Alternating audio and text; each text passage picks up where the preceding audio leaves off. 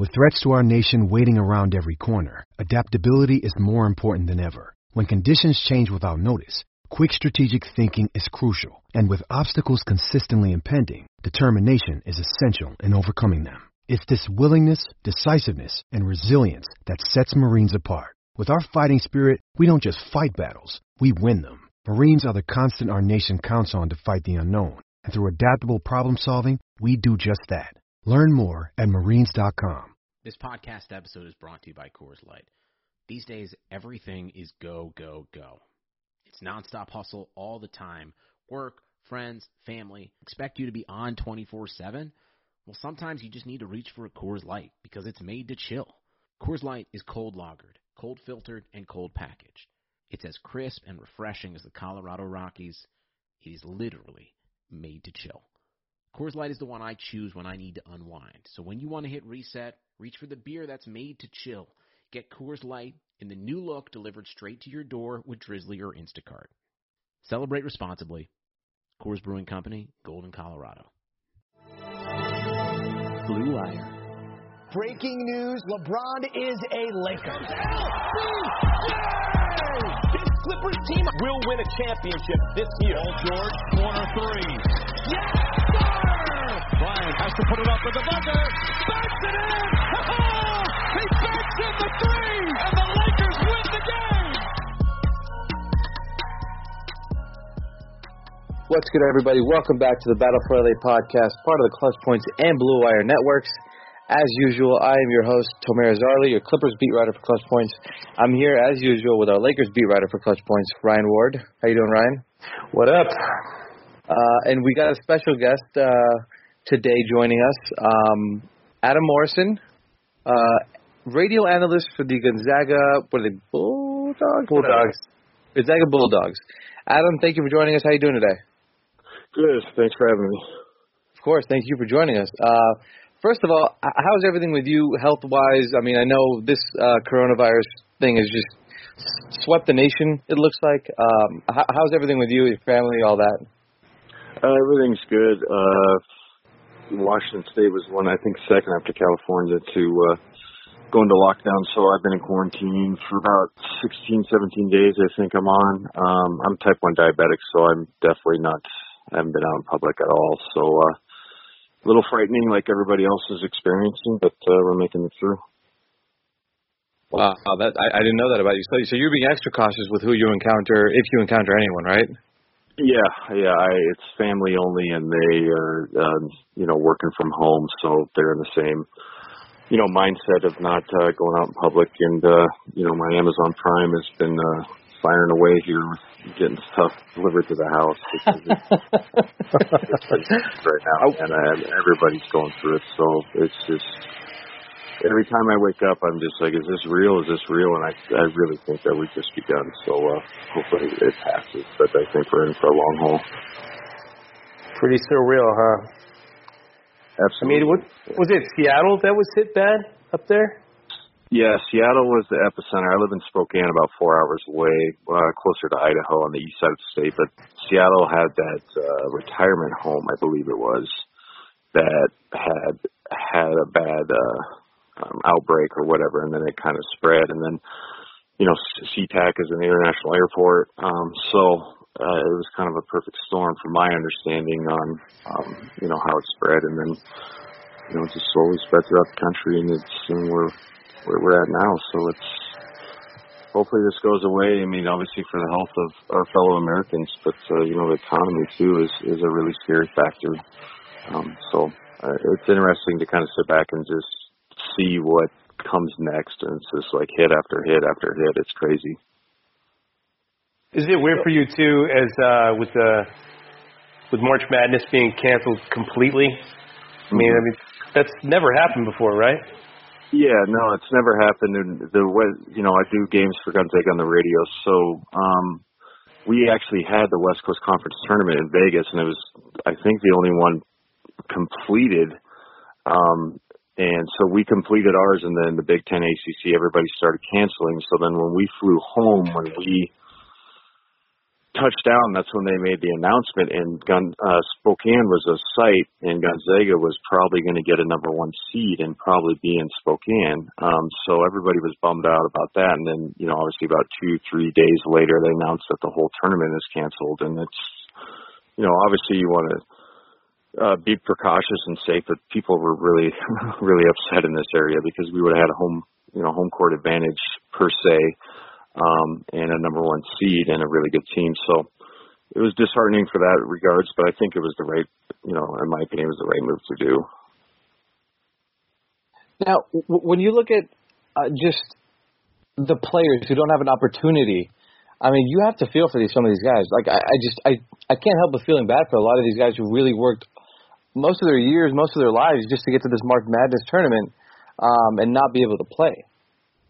Absolutely. You know, I, I, I obviously was a college basketball player and played in the pros for a little bit, and so, you know, those memories are last a lifetime. They can help, you know, uh, define you as a professional player to to make it to that next level. Can uh, you know, off your draft stock and things of that nature, and then just, uh, you know, not having the opportunity to create memories with your friends, you know, your teammates are, and um, compete is, is disheartening because, you know, can you imagine if you were a senior and, you know, you were a guy maybe that, that kind of waited your turn and you were having a good season and then all of a sudden, you know, you play your last game without it knowing it being your last game. And that's, that's what happened to a couple of our, our three of our seniors at Gonzaga is, you know, the West Coast Conference Championship game was obviously their last game and we won it, but that's not where you know, we wanted to finish obviously. And so, yeah, it's disheartening on many levels. And, you know, like I mentioned too, from, you know, just a,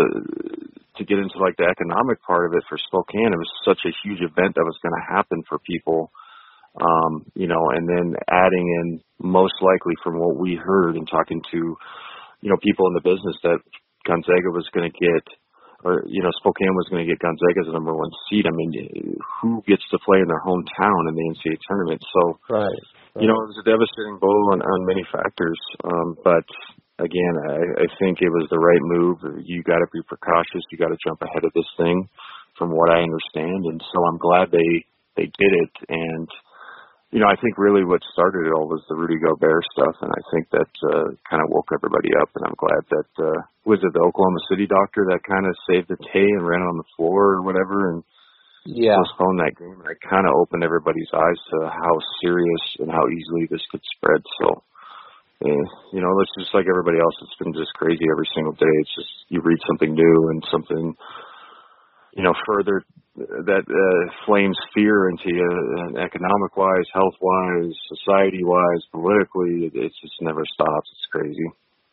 Uh, I know Tomer and, and I were in the Clutch Points office when uh, when it all went down.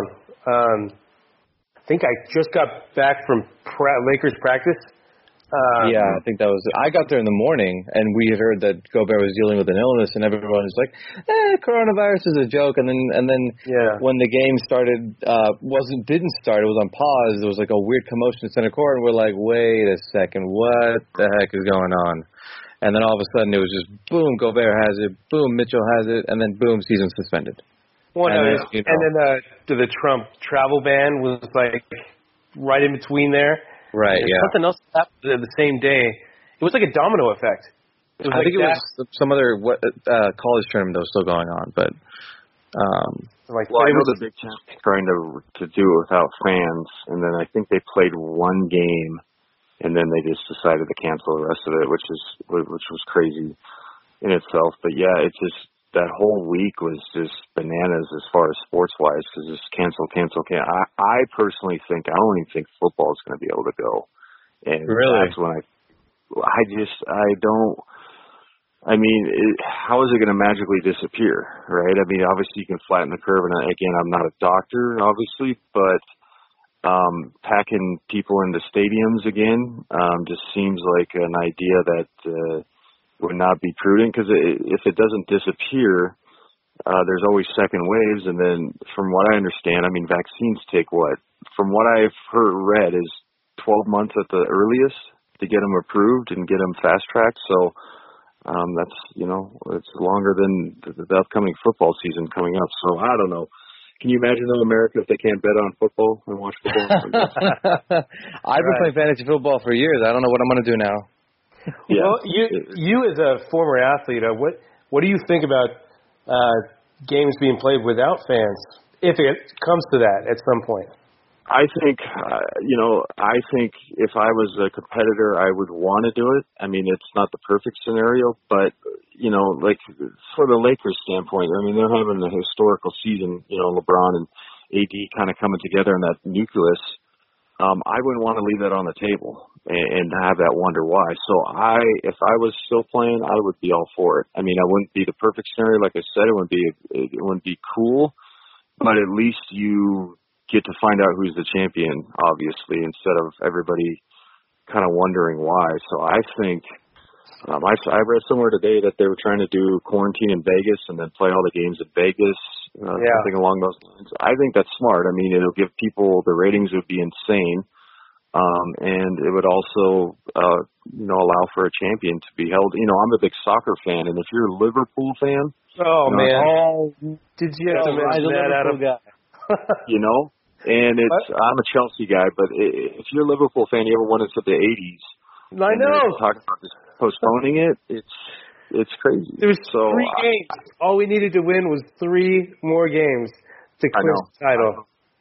I and know. then we got knocked. We got knocked out of the Champions League. And I saw that. uh Was it today or yesterday? They said that that game shouldn't have been played against Atletico. Oh, yeah the second yeah, way? I remember uh, uh, Jurgen Klopp read an article and said it was he considered it a criminal act that they even played that game. He was so upset that. Uh, oh man, yeah, I was bummed yeah. too.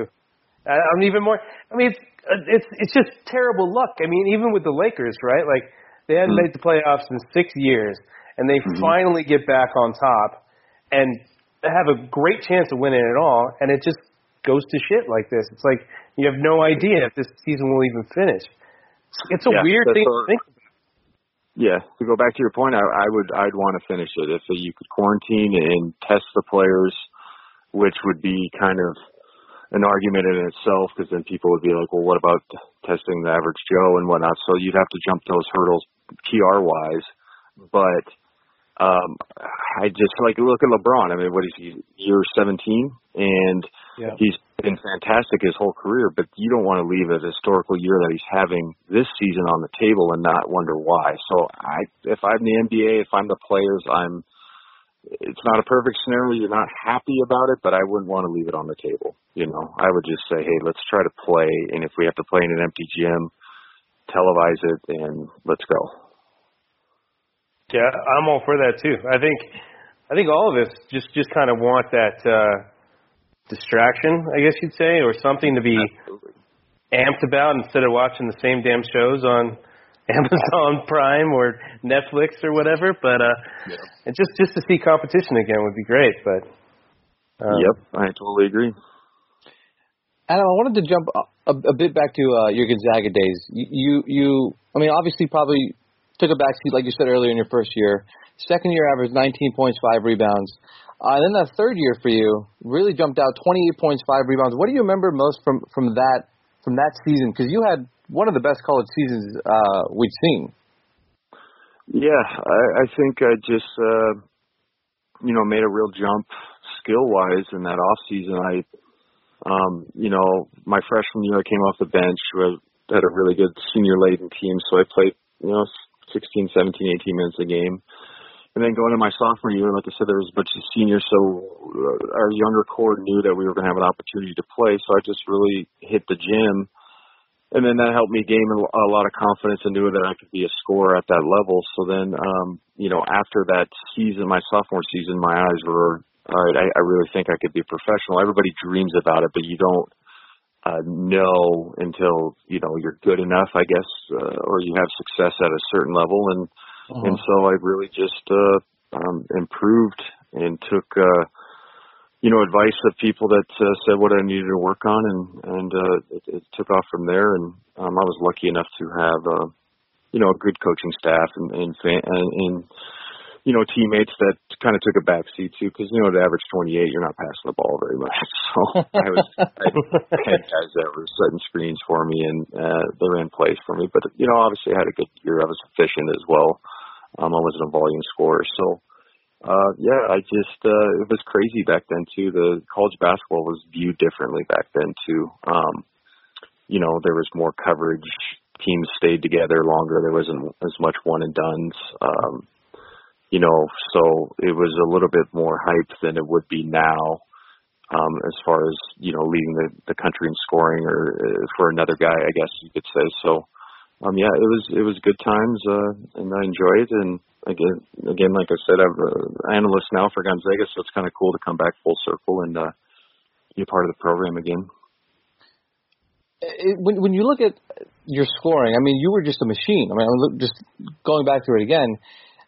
At what point did, in your junior year did you just realize all right, this is this is very real, you know? Uh, I think it was the Maui tournament is when I had a, a kind of a breakout. Mm-hmm. As far as the national scene, uh, we played Maryland in the first game, and I had a good game. I think they were 26 or 24 or something like that, and they had a good team, obviously. And then um, that Michigan State game was uh, everybody talks about that game. Um, three overtime game. I had 43, I think, and uh, you know, and then we played UConn in the championship, and so I knew I could play at that level. Um, but also, I should preface this: that's going into my junior year. Or, excuse me, from my freshman to sophomore year, I played on the U.S. qualifying team. It was Chris Paul, Sean McCann, Sean May, a bunch of guys mm-hmm. who ended up playing in the league, and I made that team kind of as a nobody um, at that time coming off my freshman year. So that kind of really gave me the overall confidence that I could play at that level. And then, like I said, I progressed, and then going into my junior year, um, I just I had the ultimate green light. I was very confident. Um, so you combine those two things, you can you know you can put the ball in the basket uh, a fair more more times than other guys if you don't have to look over your shoulder about taking a bad shot or something like that. So mm-hmm. it uh, definitely was a wild ride, man. It was like I said, that the coverage back then was was way different than it is now. So it was kind of like a traveling circus circus after a while. But uh, you know, it gave me a name and it allowed me to go to the next level. So I'm thankful for that. Well, speaking so of the next level, oh, go ahead, Ryan. I was going to say probably the same thing you were going to say. Um, so what was it like after going through all that and then getting getting eyed by Michael Jordan to go play for the, uh, the Bobcats? It was it was good. Um, I was only around Mike a, a handful of times. Um, he wasn't the owner yet, and he wasn't even the GM yet. Um, it was Bernie Bickerstaff was still the GM, so I think there's kind uh, of a misnomer that Jordan handpicked me, which I, you know, that's not a bad thing either way. Adam, you're supposed was, to just run with that. You're supposed to just run with it.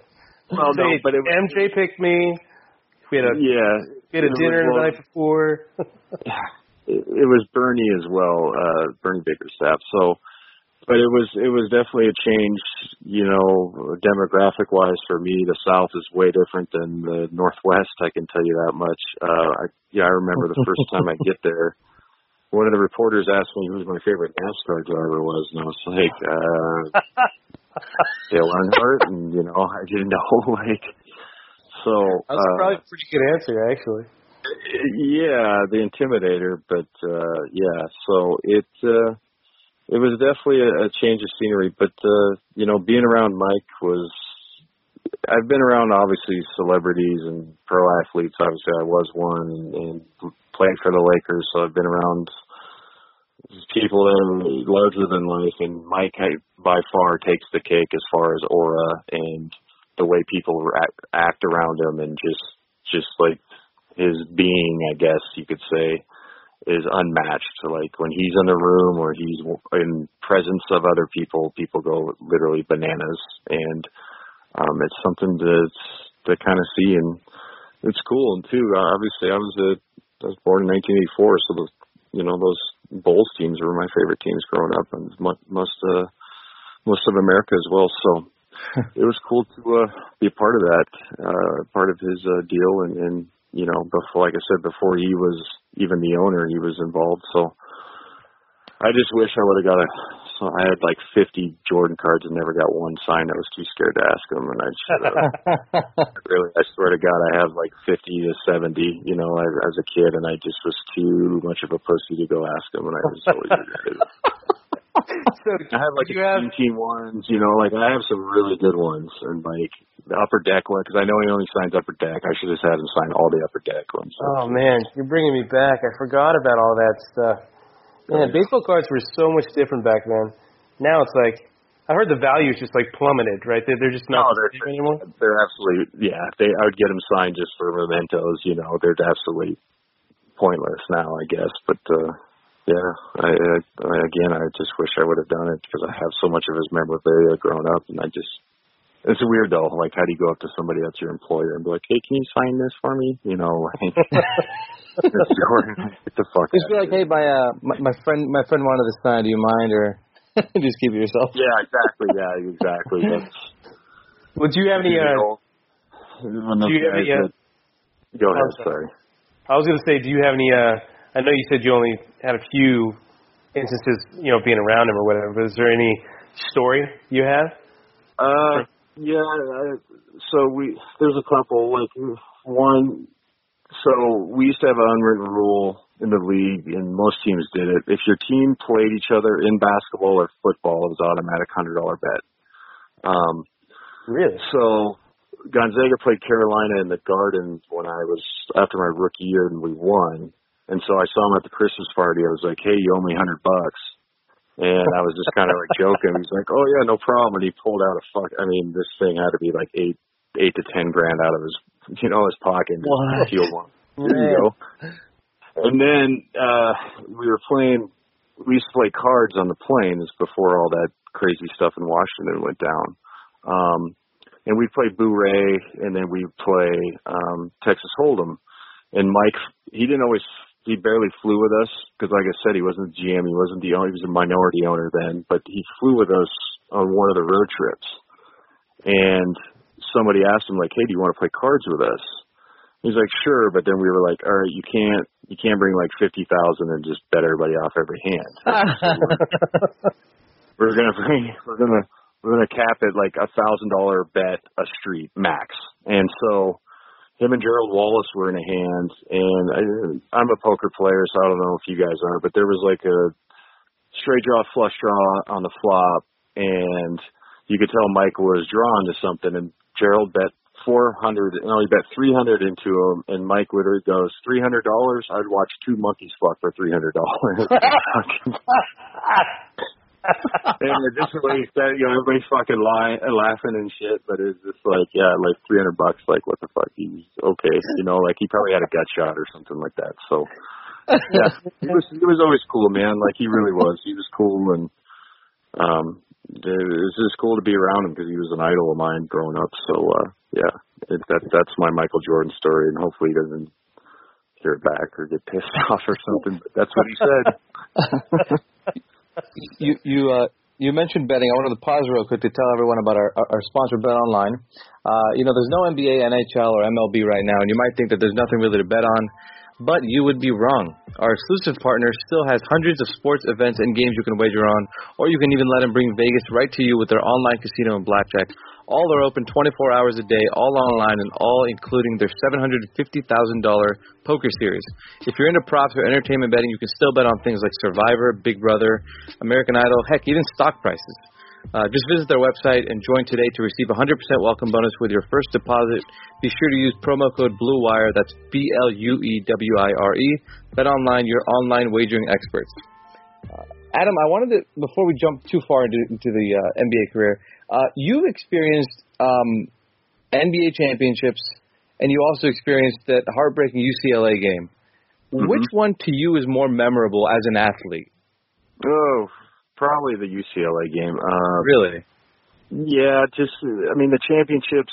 You know, I didn't play, so it, they're they're nice, and I know that um, I contributed in some aspect that during that season. But um, you know, the the UCLA game is is gone down in uh, you know college uh, lore and all that stuff, and it, it it it's part of who I was as a player at that time. I don't shy away from it. Uh, Yeah, so that I just I think that one has more memories, I guess, because it was tough. Uh, you know, the Lakers always treated me good, and I was, you know, I had we had a great locker room, I had great relationships with all those guys, and um, but it was tough, you know, like you're not playing, and then you get made fun of for not playing. So like those memories are kind of on the fence of being good and bad.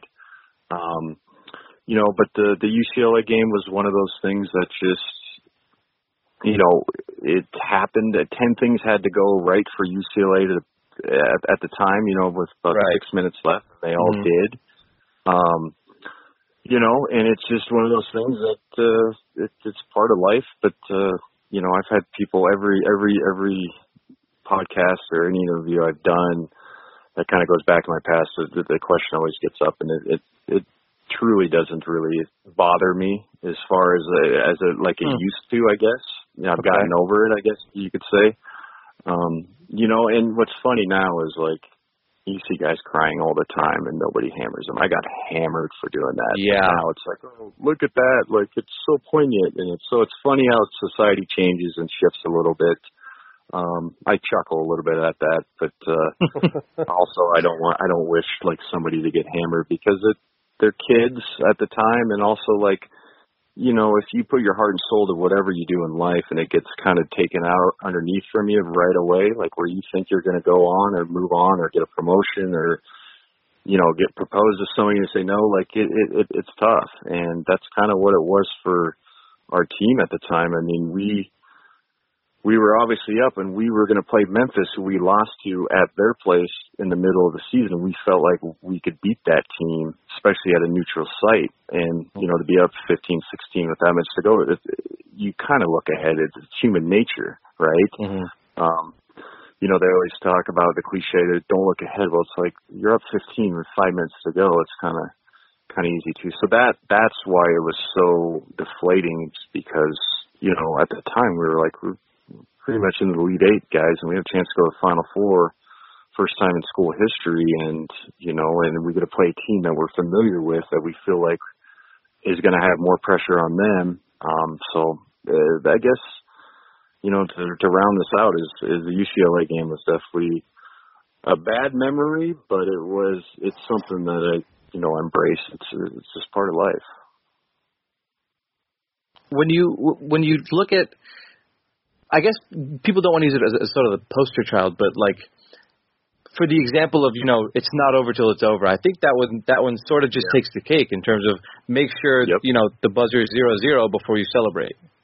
Absolutely, I don't think we were celebrating, but you're you're not wrong. But you I get complacent, is what I'm saying. You start to you know it starts to yeah. Yep, I think I think complacent and on your back foot a little bit. Uh, mm-hmm would be the correct term. And then, like I said, I mean, they they had plays that they had to go exactly right. I mean, Jordan Farmar, who was, you know, obviously a Laker and one of my teammates, hit made like a 16 foot runner with two guys in his face at the end of a shot clock. He misses that. We probably get the rebound, get fouled, game over, right? Mm-hmm. We inbounded to JP Batista, who's a nine, I think he was an 85% free throw shooter that year. He gets stripped, could have been a foul they call a foul, he goes down, makes it, we win, we squeak one out. You know, it, there's so many things that could have gone the other way. I always kick myself. I got a possession late in that game where I didn't drive it. I took like a, a baseline 14 footer or something like that, and I should have just backed the guy down and done, you know, like a little 10 foot jump hook in the lane, and probably would have got fouled or could have manip- manipulated myself into one. That's the one that always bothers me personally. Is Mm-hmm. You know, because everybody has an impact on the game or a play that they wish they could do, and uh, in, in big games, no matter what level you played at. And that's one that really haunts me. It's like, man, I should have just put my head down and drove it. And I pro- I, I got a really good whistle that year. I probably would have gone to the free throw line. So, but yeah, like I said, it, it's part of the game, and uh, you know, I've I've gotten over it. It took a while. It was if you asked me the same question ten years ago, I probably told you to go fuck yourself and hung up the phone. So, but you know, time heals all wounds, I guess. So I I I, I asked Ryan before. I was like, hey Ryan, like is that is Adam cool? Like I don't want to bring stuff up he doesn't want to talk about because I don't, I don't know how people view that, but um, it's yeah. good to see that you've sort of moved on from it. And, you know, I guess I don't want to say accepted it, but you know, it is what it is. So Well, it is, and like I said, like if every most people involved with athletics are like I said in, in life that they work really hard for, and then it kind of gets taken out. They can relate to that, and I think. Mm-hmm. You know, at the time I got hammered, but I had a lot of people like, "Hey, man, that was me my senior year when we lost in state. I did the same thing, but it was in the locker room. You know what I mean? They're like, I feel mm-hmm. you, man. Like it's it, it is what it is. You know, it's I've been there before. Or it was when I got cut from uh varsity going into my senior year, something like that. You know, like people mm-hmm. understand. Like if you work hard for something and it just doesn't go your way, it, it can be emotional. And like I said, it happens all the time. I mean, you watch the one shining moment, you see guys crying all the time, and I'm like, well, I guess I was the only guy that uh, was uh, was a problem with it, but uh, so be it. um, I told Tomer about the the story you told me about uh Metta World Peace to change gears a little bit. Uh, mm-hmm. You remember about the him playing in jeans? Was it? Yeah, yeah, yeah. you got to share something. I mean, I've interviewed Metta twice now, I think, and he's all over the map. But he's such a good dude. he's awesome. Ron, Ron is one of the best teammates I've ever had. Um, I always tell people because they have a he has a bad perception of him per se, or he did earlier but he always worked hard. He always had his teammates back, and he was all about winning every single time. So like if people were like, "Oh, he's he's a jerk and he's a cheap shot," he's like, "No, man, he's trying to win and he has your back." And it was great going into games knowing that if there was a scuffle, like he had your back. He literally one time, I can't remember we were playing, but we were in the you know the the tunnel, and we go in to do our our you know, what time is it game time or whatever. And he goes, all right, remember guys, if you do open hand, it's only one game. Closed fist is the whole season. So, oh man. Like, oh, fuck, I love this guy, dude. He's awesome. and yeah, me and Ron always matched up in practice, so we had a we had a unique relationship. Uh-huh. Like we would we would battle against each other, and he was one of those guys that because he'd always do that post move where he would you know, get really low, and then he would like turn legally with his elbow out, and he Elbows. would just elbow me yeah. all the fucking time. But he was after practice like, "Admo, I'm so sorry, Matt," and like, and he was sincere. He's like, "I'm so sorry, man. I'm just beating this, you know, just beating the shit out of me." And he was cool. He was always like, "You good, man?" I'm like, "Yeah, man. It's all good." And like, it wasn't malicious. Um, but yeah, the story was we were. I think it was yeah, it was the second year we were, we were playing the or the the Celtics, and we lose. There's a game five at their place. So we're down three two, and we fly back, and I come in to go shoot at eight nine in the morning, something like that, and Ron, they're doing a pre-draft workout, and one of the kids from Gonzaga is in it, so I kind of come in to just check him out, just kind of give intel back to our staff to see how he's doing. And Ron is in the other end in the corner with his peak basketball shoes on, no shirt, jeans, and a belt, and going through like a whole workout by himself. and it was it was like on above the rim, with, but with a ball, but with the guy that's uh, I can't remember the guy's name on the on the movie above the rim where he's like playing and yelling at that was Ron doing it by himself in the middle of the finals with jeans, no shirt, and his basketball shoes on, sweating like fucking getting so. But he's awesome, and I love Ron. Every time I see him, I saw him down at Kobe's deal. He's cool as shit. We always chop it up for a little bit. He's just a good dude, man. I love him. Yeah, just nobody like that guy. Nobody like that guy. Nobody he's unique. Oh, he's man. awesome. He really is, dude. He's, and I'll tell you one thing. Like you can judge somebody on how their kids behave, and this is the honest to God truth. His two kids, when I was down there, my daughter was uh, two or three at the time and his I think his son was like 12, and he was his son would babysit my daughter at games, and we couldn't give him a dime. Like he would refuse it. Yes sir, no sir. Look you in the eye. Like both of his kids were just well behaved. So like I always tell people like Ron is a good person. Like he's just a little bit out there, but out there is better than boring. And so like sometimes like when that. people are a little bit different, you have to embrace it. And um so yeah, he's one of my favorite teammates of all time, easily we I don't know any good way to bring it up, but we've we've asked a lot of our guests this. Um, just you know, January 26th, when when the news comes down, wh- where are you? Because I know I was at home. I was. My friend thought, I, you know, when the Kobe news came down, my friend thought I was pranking him, and I was like, "No, dude, this is real." I called Ryan. Ryan was just in absolute shock. Uh, Yeah. wh- where were you with that? I just, uh, yeah, just where were you with that? Yeah, I was I was driving to go get something to eat here in town, and my sister texted me and she said, "Is this true?" You know, and so I see, I see it, and I thought it was because like everybody else, because LeBron passed him or whatever Mhm. in the scoring or whatever. So I thought some idiot fucking posted something stupid. So then I pull up to where I'm gonna go get a sandwich and I pause to read it and it's TMZ. So I'm like, well, it's probably valid. And then I open it up and I read it and I was absolutely shocked. I mean, I I, I couldn't even go into the restaurant. I had to take a moment to. I was emotional. Um, and you know, I drove home in a fog, really, like most people, and I just went home and was just you know, kind of in a daze for like two, three, four days, really, and it made me really reflect on the time spent with him. It was, you know, obviously so sad and, and so sudden because he was such an icon and he was such a tough, tough ass dude, man. Like he's just so tough. And for that to happen to him and, and for me as a father, my, I coach my daughter's um sixth grade basketball team and so that really hit home too. I mean he was going to coach his daughter and you could tell how much he really enjoyed it and I get my cup filled with doing broadcasting and coaching with basketball. That that fulfills me um for for basketball. And so it it was extra sad in that regards as well, you know, to to think about you know his family too. Because when I was there his his wife and him were so gracious to my then girlfriend and my daughter's my daughter my two daughters mom um because we would fish out of water. We didn't know LA and they were always so nice to us and so cool and he always told me whatever I needed and and it just was it was it was a day of reflection for sure I mean it was emotional um it, it was awful obviously so I'm glad I got to know him. You know, it's not every day you get to meet geniuses. You get to be around savants. You get to be around people that squeeze every ounce of what they have into their craft. And you know, that wasn't just basketball for him because he was a deep thinker. He was Mhm. He wasn't into bullshit. He wasn't into stupid stuff.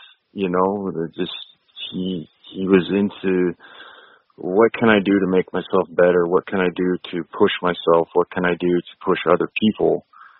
And uh you don't get to be around a lot of people like that in your life. And it, it when he passed, it made me realize that uh you know he publicly defended me numerous times.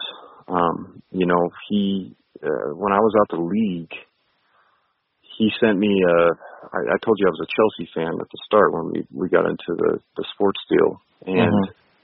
he knew I really liked Didier Drogba as one of my favorite players of all time. And so the the year after um, I'm not with the Lakers, uh, Robert Lara, the security for the Lakers, texts me and say, "Hey, what's your address?" And so I give him my address, and he's like, I didn't think anything of it, and I get a package in the mail, and it's uh, you know autographed game worn Didier Drogba jersey, and Wow. it says best wishes to Adam, and it's signed. And I always thought Kobe like made a phone call. Still cool, still fucking awesome. Well, that night I am scrolling through everything and, and emotional and reading stuff, and on Chelsea's Instagram page, it says when Kobe visits Stamford Bridge, and the first picture is him holding the fucking jersey with Didier Drogba, and if you zoom in, it says to Adam. So he went up to him Oh wow. and and got it signed. I still have it, and he got it signed for me without. I never asked him for this, and he knew I was in a low point in my life. You know, I was out the league, so he sent that to me, just kind of as like, hey, buddy, I'm thinking of you. You know, and that's what he did for a lot of people. Was he he understood what his aura was, um, and so he would he would throw nuggets to people to kind of pick them up, and and so that that day was tough because, like I said, he publicly defended me, and he did that for me personally. Like he didn't have to do that, and uh, you know, it was it was it was it was a very emotional day, and I'm just glad that I uh, you know, got to be around him to be honest. That's incredible, man. I didn't I didn't know that. That's uh it's just it, Yeah.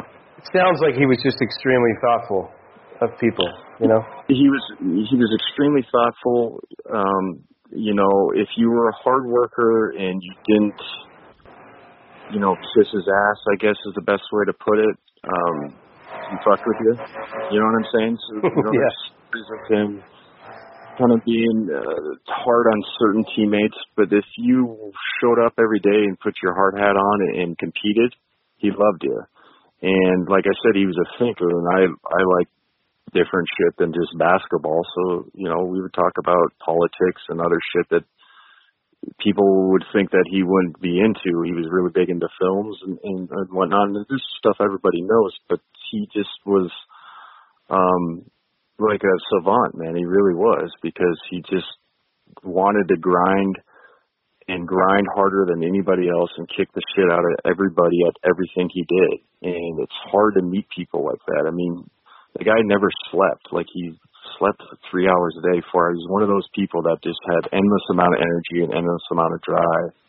Um, but then he also had a heart as well. So um it was just it was it was obviously heartbreaking and I was just thankful like I said to be around him. I was thankful that I got the opportunity to go to his his service down at Staples and I mean everybody knows this but the Lakers did a that was one of the best memorials anybody could do because it was it was obviously sad but there was laughter there was a good vibe in there you get what I'm saying I know it was a sad time, but it wasn't so glum. It was also let's let's be thankful that we got to be around him. I thought all the speakers were fantastic, um, and you know I was just really thankful that I got to experience that as well and kind of say goodbye and and like I said, reflect on my times with him because you know it at the time when he's defending me, I was it was not fashionable to be an Adam Morrison fan, and he always stuck up for me um, just out of the kindness of his heart, you know. So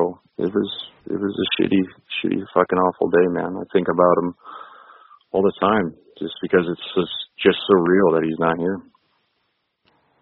Yeah, that that service was uh it was it was the celebratory feeling, right? Like it was it was very sad, but at the same time uplifting, right? Uh Yep. I remember I mean, I was trying to keep it together watching that the whole time and then I lost it when Jordan went up there and he's already in tears, you know, and you're like, "Oh my god." And then you you realize how much he meant to to him, you know, as just somebody that Jordan mentored, right? Like he, Mm-hmm. it's just incredible. Well, that, and that's the thing is like, look, I told you I've been around Mike, and I don't have like a, a serious, or I've never had a serious relationship. But like Mike, as people could kind of tell, like probably didn't open himself up to a lot of people, and so for him to share that stuff was was incredible because, you know, he's Michael Jordan. Like, you know, he's always been like fuck you in a good way, but he's a competitor. And so for him to say like, "Hey man, I actually like love this person, and I actually, uh, you know, respected him as a, a person, as a father, and a human being, and he made me better," was uh, I thought it was fantastic because, you know, that's that's obviously hard to do, and uh, you know, I don't think that's in Mike's character. I mean, look at Mike's, um, you know, Hall of Fame speech. He was like telling everybody to go fuck themselves, basically. you know, and so Yeah. to get up there and kind of open that up was, and then too, I mean, Vanessa Bryant was unbelievable. She didn't know anybody anything, right? And and for her to get up there and battle through that sucker and talk about her daughter as well was was incredible because she could have mourned on the side like anybody else would have. I don't. I'm a father of three, and there's no way, honestly, I could have got up there and talked about, you know, mm, a significant other than you know my child like that, and she powered through that sucker, and it was it was amazing. I mean, I was just so thankful and blessed that I was had the opportunity to be there in person and see old friends. But uh, again, the Lakers did such a good job on on that whole deal. Adam, I wanted to jump ahead to another topic here. Uh, your game um, coming in would have translated really well, in my opinion, into today's NBA. This sort of run and gun style. How do you think your game would have fared with with today's think- NBA? Yeah, I think uh, I think that's a, a, fair assessment. Uh, you know, I was more of a finesse skilled player, I guess.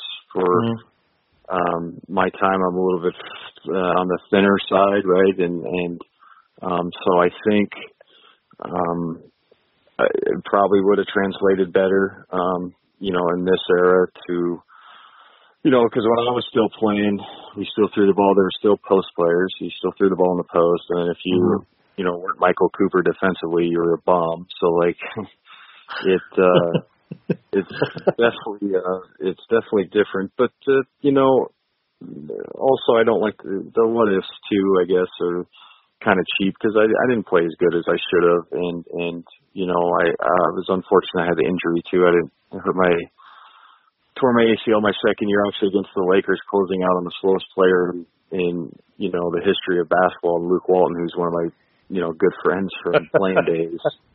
and we, we when I got to the Lakers, we joked about. it. He's like, "What were you fucking thinking?" I was like, "I know, man. Like, I don't know why I like closed out on you because it caused an injury." But uh yeah, I think you know in today's NBA I would have fared, but also you know I got my opportunity and didn't didn't play the best, so I, I don't like to use that as a crutch, I guess. But I, I guess you could probably say um, you know, with the scoring and the open, uh, the open play, and then the ability to take quick three pointers, you know, without throwing it into the post or anything like that, probably would have mm-hmm. fared better for me. That's fair. That's well. Okay. Do you do you enjoy watching this, this style of basketball? This sort of run and gun three point offense?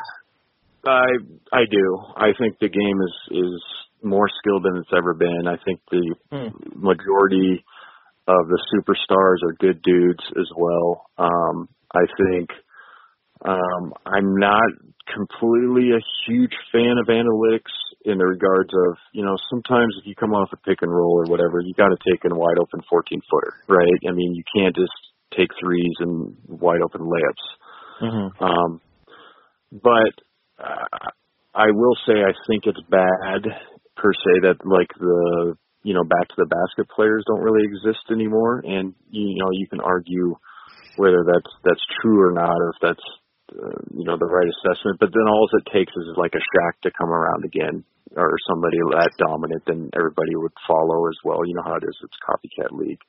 Mm-hmm. But I do like it. I think it's fun. Um, you know, the skill level is unbelievable now.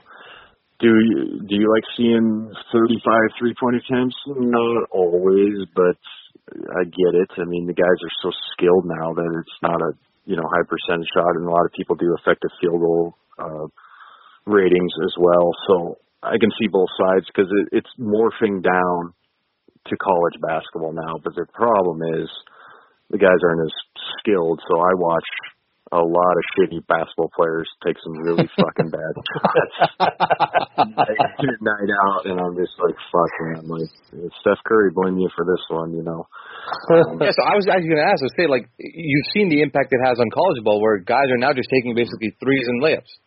Uh, Absolutely. Is is that good?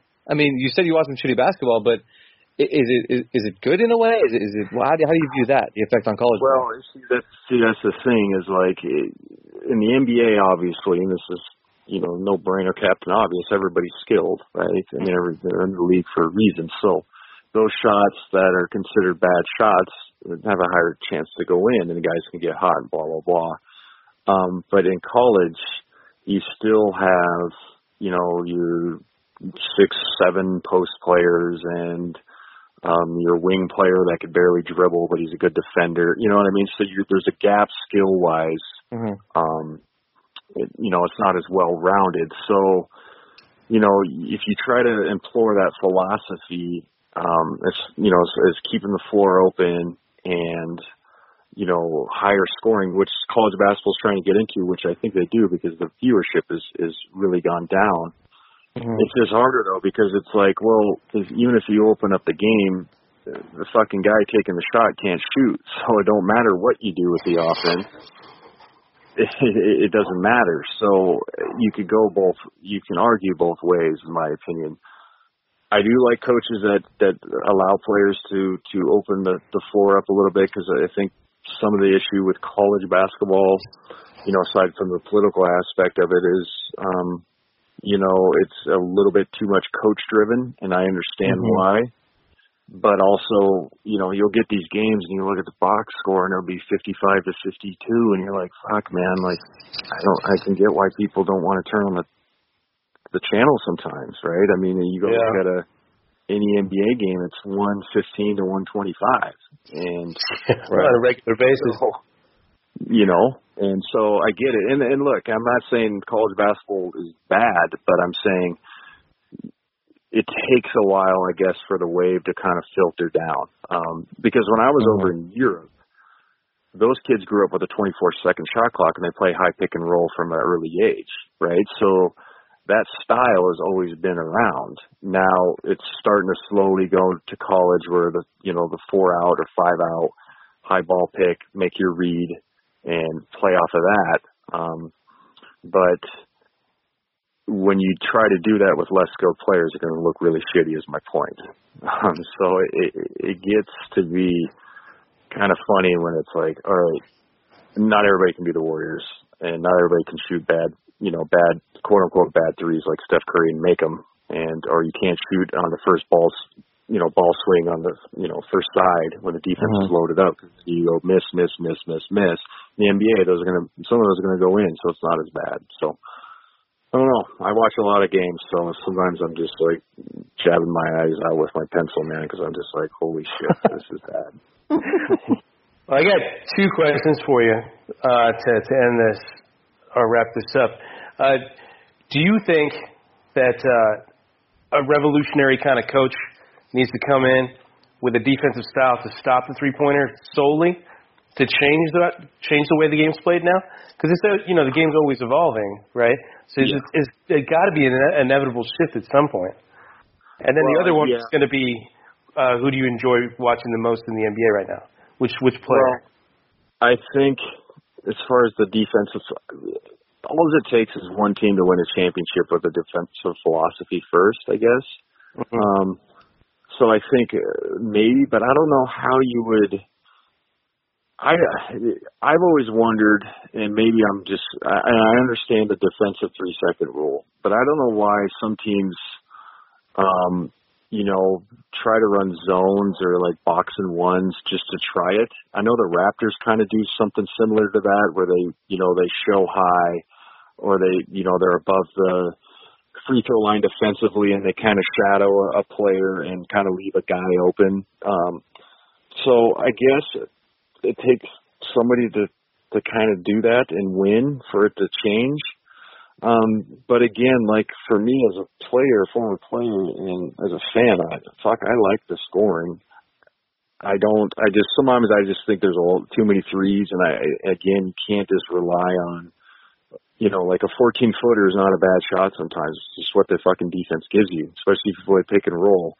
Um, you know, the analytics guys say it's bad, but I think you got to have a mixture of both is what I'm trying to get at. Mm-hmm. Um, yeah. You know, and then as, as far as favorite player I like to watch, yeah, I like the kid out of uh, Dallas. Uh, Don Luka? really honest. Yeah, Luka is fucking nasty, man. Just the way he can kind of survey the floor, and his ball screen uh, reading is fantastic. Um, you know, he's probably my favorite young player. I've always been a LeBron fan. Um, I think he gets too much flack from the other side. Um, but I also understand it. You know, we're we're like I mentioned earlier, we're kids of Jordan, so it's hard for you to for anybody to say that.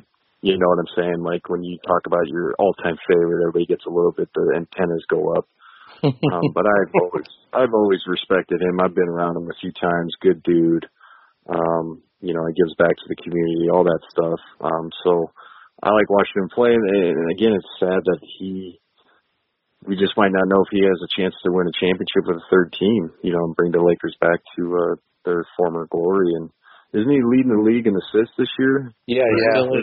Mm-hmm. It's like ten point seven or something like that. Something close yeah, to that it's fucking insane. He's in his 17th year. I mean, the guy is just remarkable, and I think he's a good dude, and that's makes me like him more. You know, because you guys cover uh, the NBA, you know, in professional sports. There's some assholes out there, so Nah. Nah. no, no, yeah, I know. Nah. They're all perfect protect the shield. I shouldn't say that. Yeah, protect the shield. I get it. And I, hey, look, I just fucking rag college basketball. My boss is probably gonna call me tomorrow. I'm like, what the fuck are you doing? But, uh,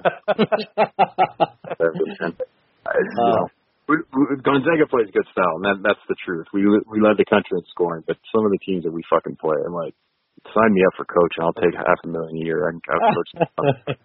question. At least, at least it's not college football, man, where it's like scores of seventy-two to three. You know what I mean? Which like, Yeah. why were these teams on the on the field at the same time? Makes no Yeah. sense. Like, I got buddies that love college football. I'm like, what, dude? What are you watching? Go play a video Yeah. game. You're gonna get the same score. Like it just, it's no different. I always think it's a joke.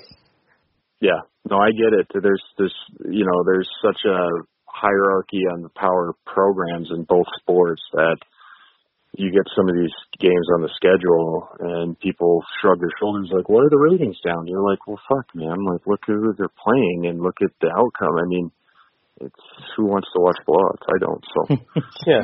totally, like totally, playing the playing the Washington Generals like every week, right? pretty much. Um, Adam, I'll ask my final question here for you. Uh, having been a Laker, having played against the Clippers at times, um, you, you've seen what it's like here in LA. I mean, the Clippers were pretty bad when you guys were, were playing them, but um, you know now you got two powerhouse teams, two legit championship contenders. Um, what do you what do you make of you know this is the Battle for LA podcast? So what do you, what do you make of the Battle for LA right now? Even though it's on pause. I, I, I think it's fantastic. I think Steve Ballmer's done amazing of bringing life into that. I mean, there was momentum before that, but I think he's a perfect owner to. Uh, didn't they just sign that uh, the stadium deal? They just Yeah. bought the uh, the Forum from Madison Square Garden. Yeah. Oh, okay. So yeah, I think it's it, I think it's great. Um, I'm actually a Kawhi fan as well. I'm Doc Rivers fan as well. I think he does coaches the right way.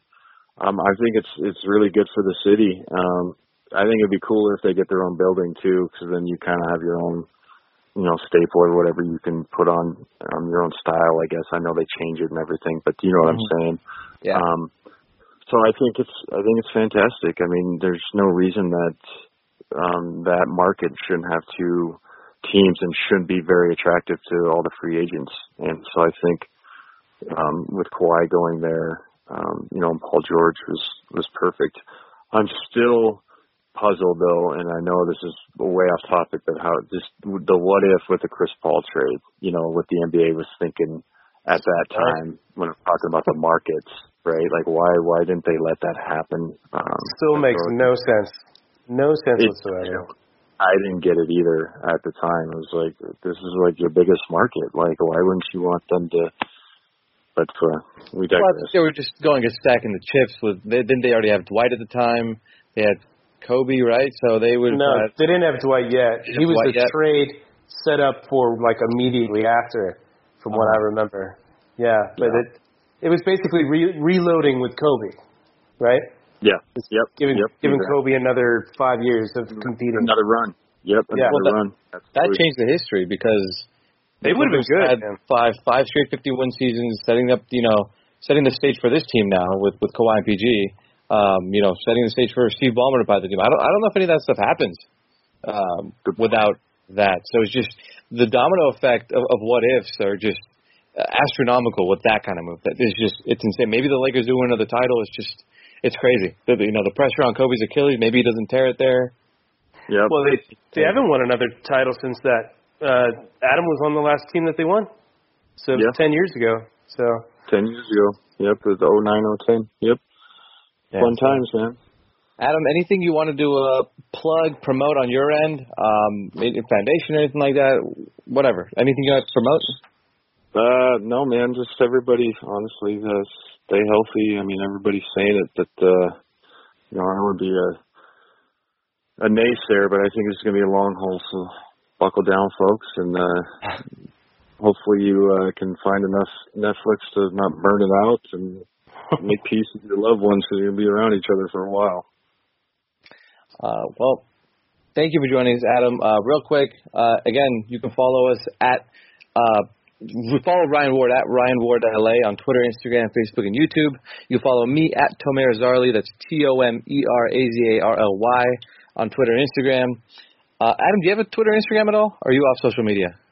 I have no. I have Instagram, but I have no Twitter. And there's a A Morrison 35 that's been claiming to be me for years. So please, please fucking say that it's not me. It's never been me. I've never been on Twitter. I'm scared of that fucking rat hole. I don't blame you, man. I don't blame you. It's a next Ryan, for us.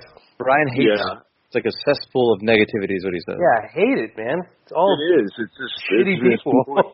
Yeah, they just get on and fucking make fun of you and, and shit on you, and it's like, well, what have you done, fucker? You know, and that's and, and you, Exactly. you know, you look down and you're like, you're you're in a 30 minute argument with somebody that you don't even care about, and they time got their rocks off because they got you to respond. So I don't know. So Yeah. I'm just on. I'm on Instagram. I'm uh, and my Instagram page is just mostly with me and my kids, so it's nothing cool or anything like that. I'm a pretty boring guy. Uh, well, uh, once again, if you guys could leave us a review uh, wherever you guys get your podcast, uh, Apple, Google, uh, Play, iHeart, Spotify, just leave us a five star review. If you have any comments, questions, suggestions, concerns, all that stuff, uh, shoot it over to us on Twitter, where Brian loves, and uh, or Instagram. That, that that works too. And um, yeah, hope you guys enjoyed. Adam, thank you again for joining us. We really appreciate it. Uh, we hope you stay safe, um, stay healthy. Um, and I hope I hope I hope we get sports back soon. I, I know it's not likely, but, but we need some sort of move back to reality. I feel like just to not go crazy. So Agree, man. I appreciate it, guys. yeah, thank you very much. Go thank you.